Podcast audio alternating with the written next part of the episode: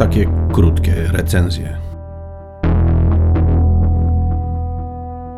City Hunter, który zaczął w Polsce wychodzić w połowie 2022 roku nakładem JPF, to jedna z tych serii, które są dziećmi swoich czasów. Jeżeli jest jakaś seria komiksowa, która jest tak bardzo 80 jak tylko to możliwe, to jest to właśnie City Hunter.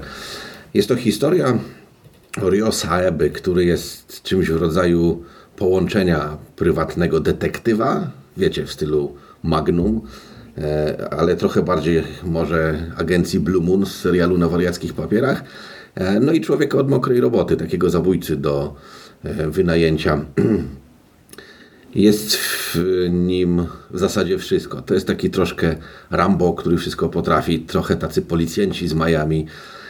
historia Tsukasy Hojo bardzo przypomina scenariusze Buronsona, nawet to, co u nas było publikowane, czyli Crying Freeman czy Hit.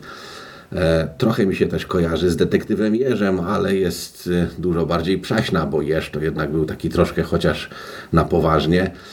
E, Ryosa Eba z towarzyszeniem Kaori, siostry swojego byłego partnera, która, który został zabity w gangsterskich porachunkach i która zajęła jego miejsce, prowadzą różne sprawy, wychodzą z nich obronną ręką, jest dużo krwi. E, wbrew pozorom seria ta nie jest taka wcale poważna, bo początkowo miała być poważna, ale okazało się, że czytelnicy nie do końca to łapali i dopiero kiedy któryś z redaktorów postanowił dorzucić naprawdę ciężkie wątki obyczajowe i przez wątki obyczajowe nie mam tu na myśli zagadnień społecznych, ale po prostu humor e, erotyczny, to okazało się, że o, nagle zyskała dużą popularność.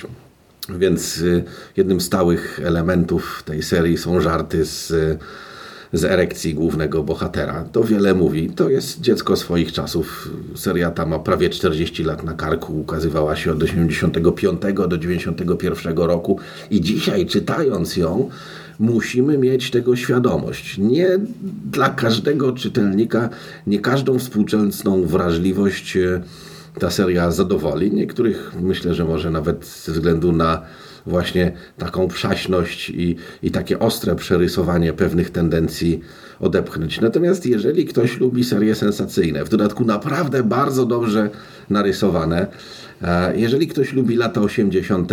i, i tamtejsze sensacyjniaki, opowieści o twardzielach, pięknych kobietach.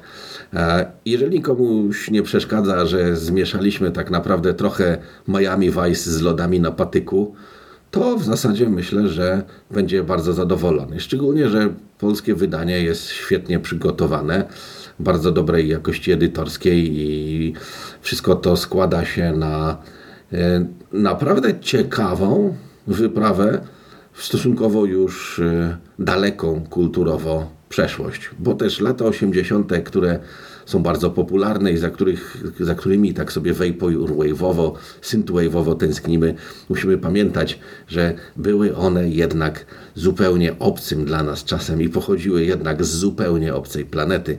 I ta dzisiejsza retrowersja, taka oswojona, to nie jest do końca to.